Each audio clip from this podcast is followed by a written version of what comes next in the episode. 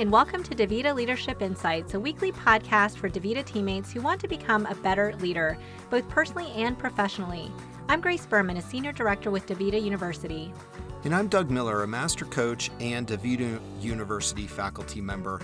Today, we get to chat with Stacy Irving, our Chief Wisdom Officer here at DaVita. Welcome, Stacy. Hi, guys. How you doing? Great. Thank you so much, Stacy, for being on the show today. Um, to share your stories of how you've built trust as a leader. Let's start with why do you think it's so important for leaders to build trust?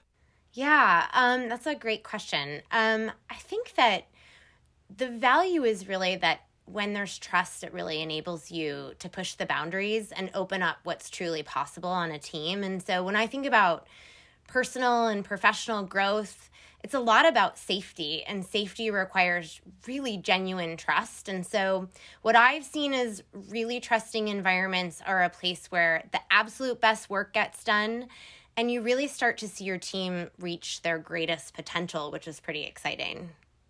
Yeah, agree. That is very exciting and something that I think uh, we all want to strive for. So, the big question is how do you do it? How do you build trust?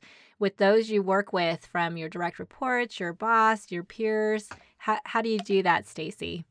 I think for me, it's been really powerful to be authentic and and that's something that I've really settled upon over time. I've found my I found my comfort with myself, my trust with myself, and it's really enabled me um, to bring my whole self to a team and to be truly transparent and authentic. And that's been incredibly helpful open and honest communication um, has also been something that's been really powerful in building trust. And sometimes it's delivering tough messages, sometimes it's delivering encouragement. But the team knows that I'm there and committed to their success. And so we can really rely on each other. And and how how can you tell when you've actually built that trust? What does it what does it look and feel like, Stacy?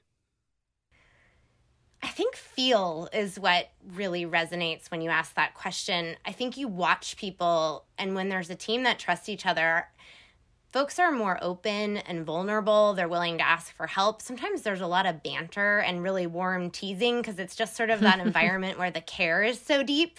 Um, and then I think there's just this general sense of commitment. And I think about the team that I sit on, um, our, our VP team, and you just always feel like no matter what's going to happen someone's going to show up for you. And so it's really easy to say like i'm drowning or i'm i'm nervous about this. And you just have that sense that someone's everything's going to be okay because somebody's going to get in there and help you.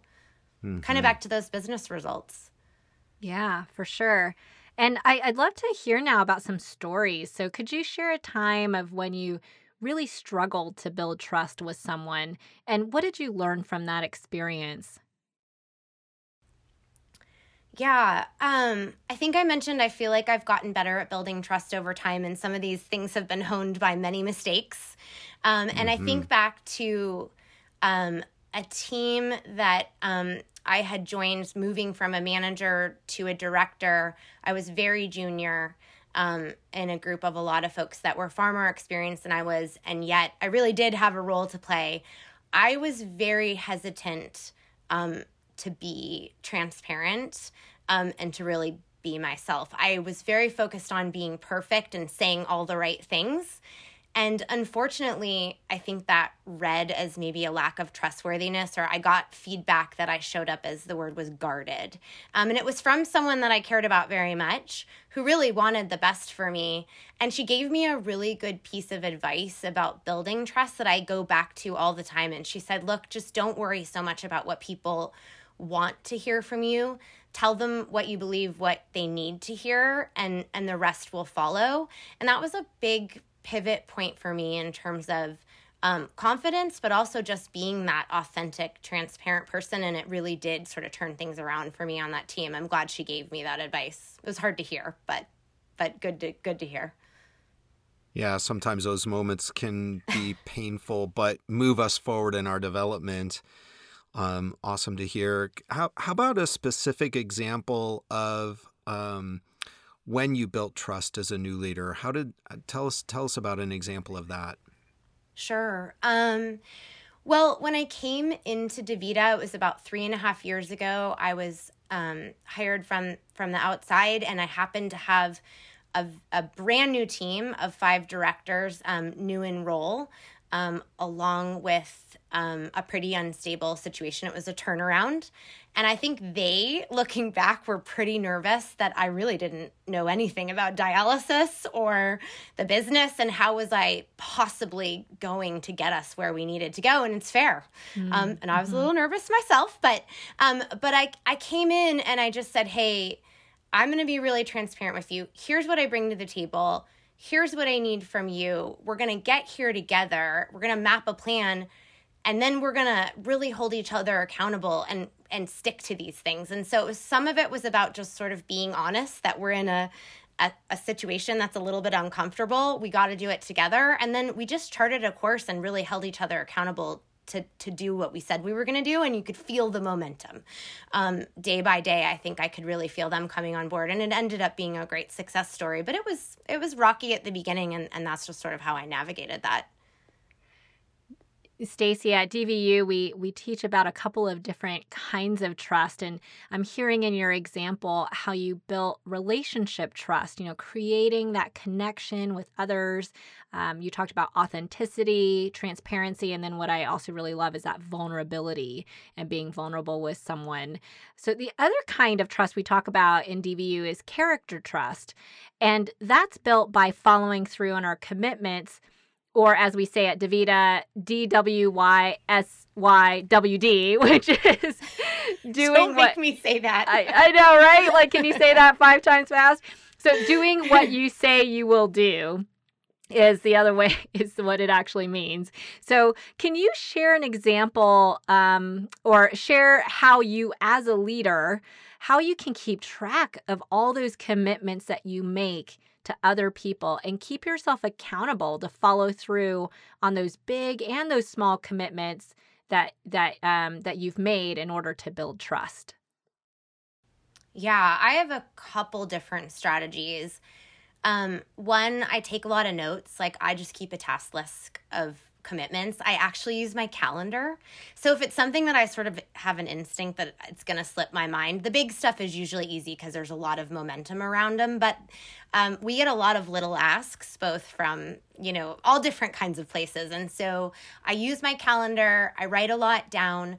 And then sometimes I actually, if it's really important to the other person and it's small and I'm in a one on one, I'm like, you know what? I'm going to bang that email out right now so that you have the peace of mind of knowing that it's finished. And it's an extra two minutes, but we hang up the phone and what they needed is already done. If it's small, because sometimes small stuff gets in the way of, of, you know, someone on your team moving moving forward. So I have a few different strategies. Relying completely on memory is usually not the right decision for me. So I there's too much too much happening. I hear that. I hear that. Great. Thanks thanks for sharing that, Stacy. Yeah, the power of a trusted system is just so important uh, in tracking commitments and whatnot. Our, uh, I love, I love. Our brains are horrible, and they usually remind us when we're standing in front of cat food about something we need to bring up in a meeting and when we're yes. in the meeting it will our brains will remind us that we need to go get cat food. So i'm glad i'm not usually, the only one. Right? Like come on. Remind me at the right time darn it. It's true. So um, that's cool. Awesome. Well, we we've talked quite a bit about how you enable others to trust you and and trust in that relationship. Um, can you share a time when you struggled to trust someone else and, and how did you navigate that? Yeah, actually, um, it's a personal example. I am a mom of uh, three kids, and two of them are teenagers. One of them is a 14 going on 15 year old boy, and he's a great kid, um, but and and not someone that we've usually had to spend a lot of time managing from a school perspective. Uh, last year, we started to get emails from his math teacher that work was not finished. Um, and I don't spend a ton of time online checking his grades, but they were not looking so good. And he was not really proactively sharing anything uh, about the homework not being completed or the grades not being great. And I had checked with him a few times of like, hey, is everything finished? Hey, is everything going okay? And his answer was, yeah, everything's fine. Um, and it wasn't. And so that was pretty rattling because I just haven't had that experience with him before. Of him, I mean, essentially, he was being dishonest. Um, and um and that was i think hard for us as parents to have this moment of like oh my gosh this is pretty big and our kids lying to us about it um what we did is really dig in and um and figure out truly what was at the heart of the matter and Jack was struggling with his math teacher and and really understanding the content and he didn't want to get in trouble. He definitely does a lot to avoid discomfort and so he was using um, lack of honesty as a vehicle to sort of avoid us getting upset. And so we just had to sit down with him and dig in and say like, "Hey, this is a trust situation and you need to be honest with us and we can help you. And so we did. We you know we surrounded him with a lot of resources but um, it was definitely a hard moment as a parent to see, think like oh my gosh my kid is lying to me and i know he is right now because i had already checked the online um, reports. Yeah, that's such a good example because it's about almost like you get burned once and that can impact our trust of someone, right? So if somebody is not um, we they don't follow through on a commitment or they might have been dishonest. How do you then repair that trust that you had before? So um, stacy i'm curious how how are you um, getting past that with with your son? Any strategies or tips of how you can bring yourself to trusting him again even though he has you know been dishonest in the past yeah, I think we're in the trust but verify mode. So, um Yep. And yep. I think that's okay, right? I it was a bit of a wake-up call of like that's that's the appropriate place for us to be with him being 14, 15 years old. And I think there is a period of time when trust is broken that you do need to trust but verify because it needs, this is important.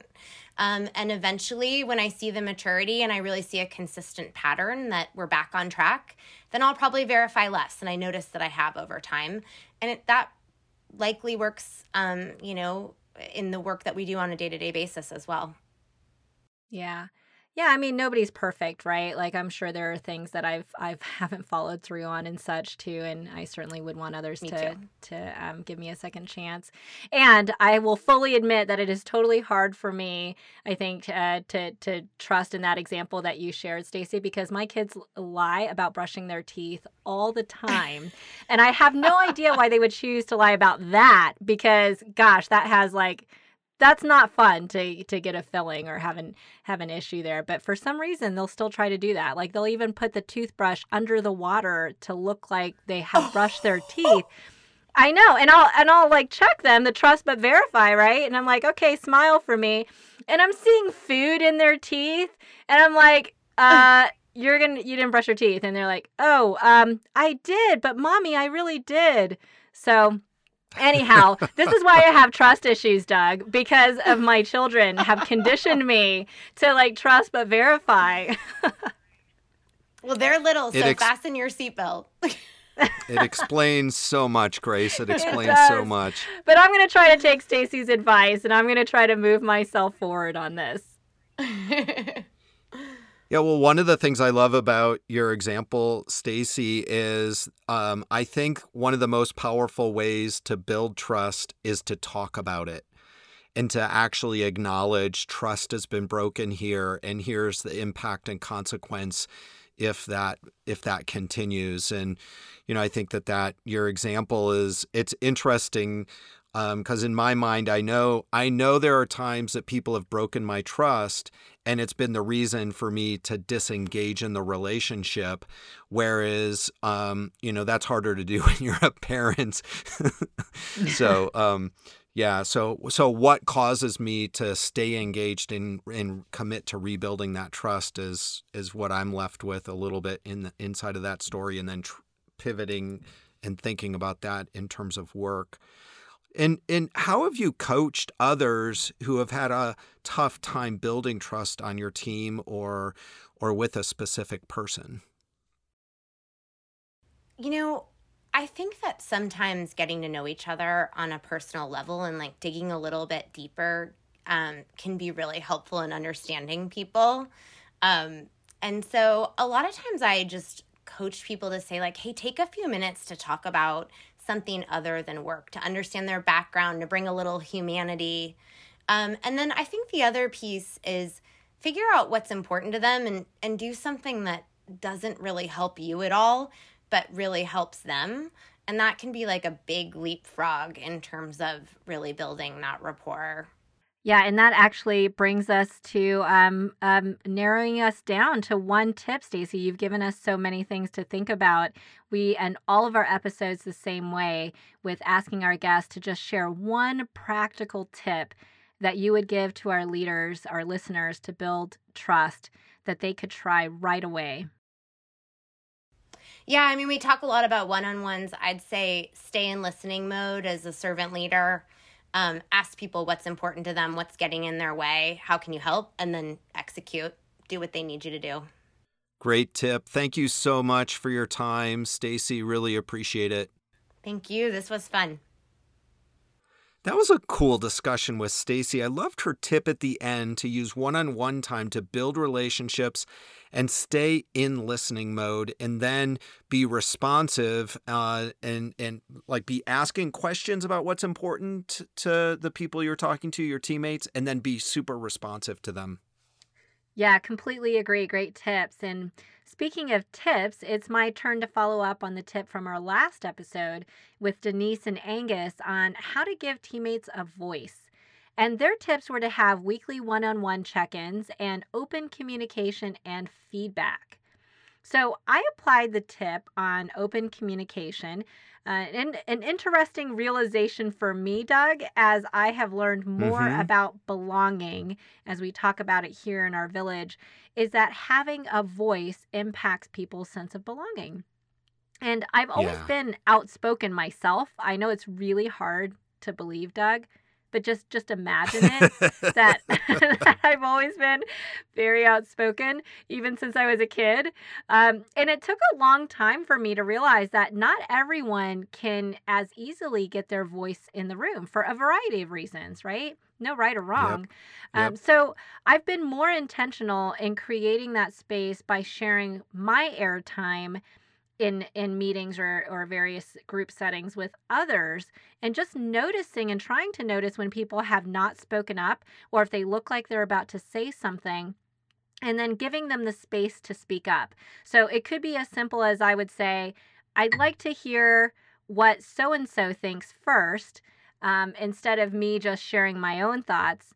So it's kind of like standing in line and then stepping aside when you get to the front of the line so you can let someone else jump in and take that spot that that you created and it it feels so great to be able to give someone else that voice. Yeah, and and and if your experience is like mine, Grace, isn't it interesting how many times somebody else has the same idea you're thinking in your head? Isn't that yes, crazy yeah. how often that happens? Well, you know what's crazy is a learning that I've had when I've stepped aside and let somebody else speak and for me to listen is that it actually increased it increased my trust in them because I can then allow them to share their awesome idea, right?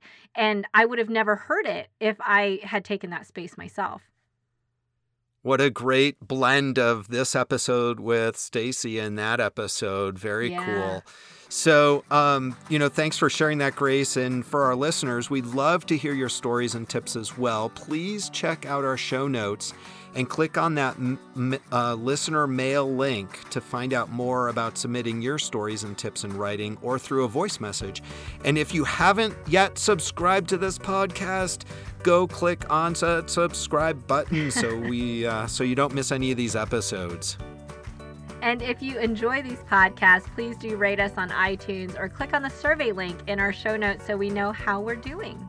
This was our last episode of 2020, so we will see you all next year for season 10 of Davita Leadership Insights. And until then, have a safe, healthy, and happy holiday season. One for all. And all for one.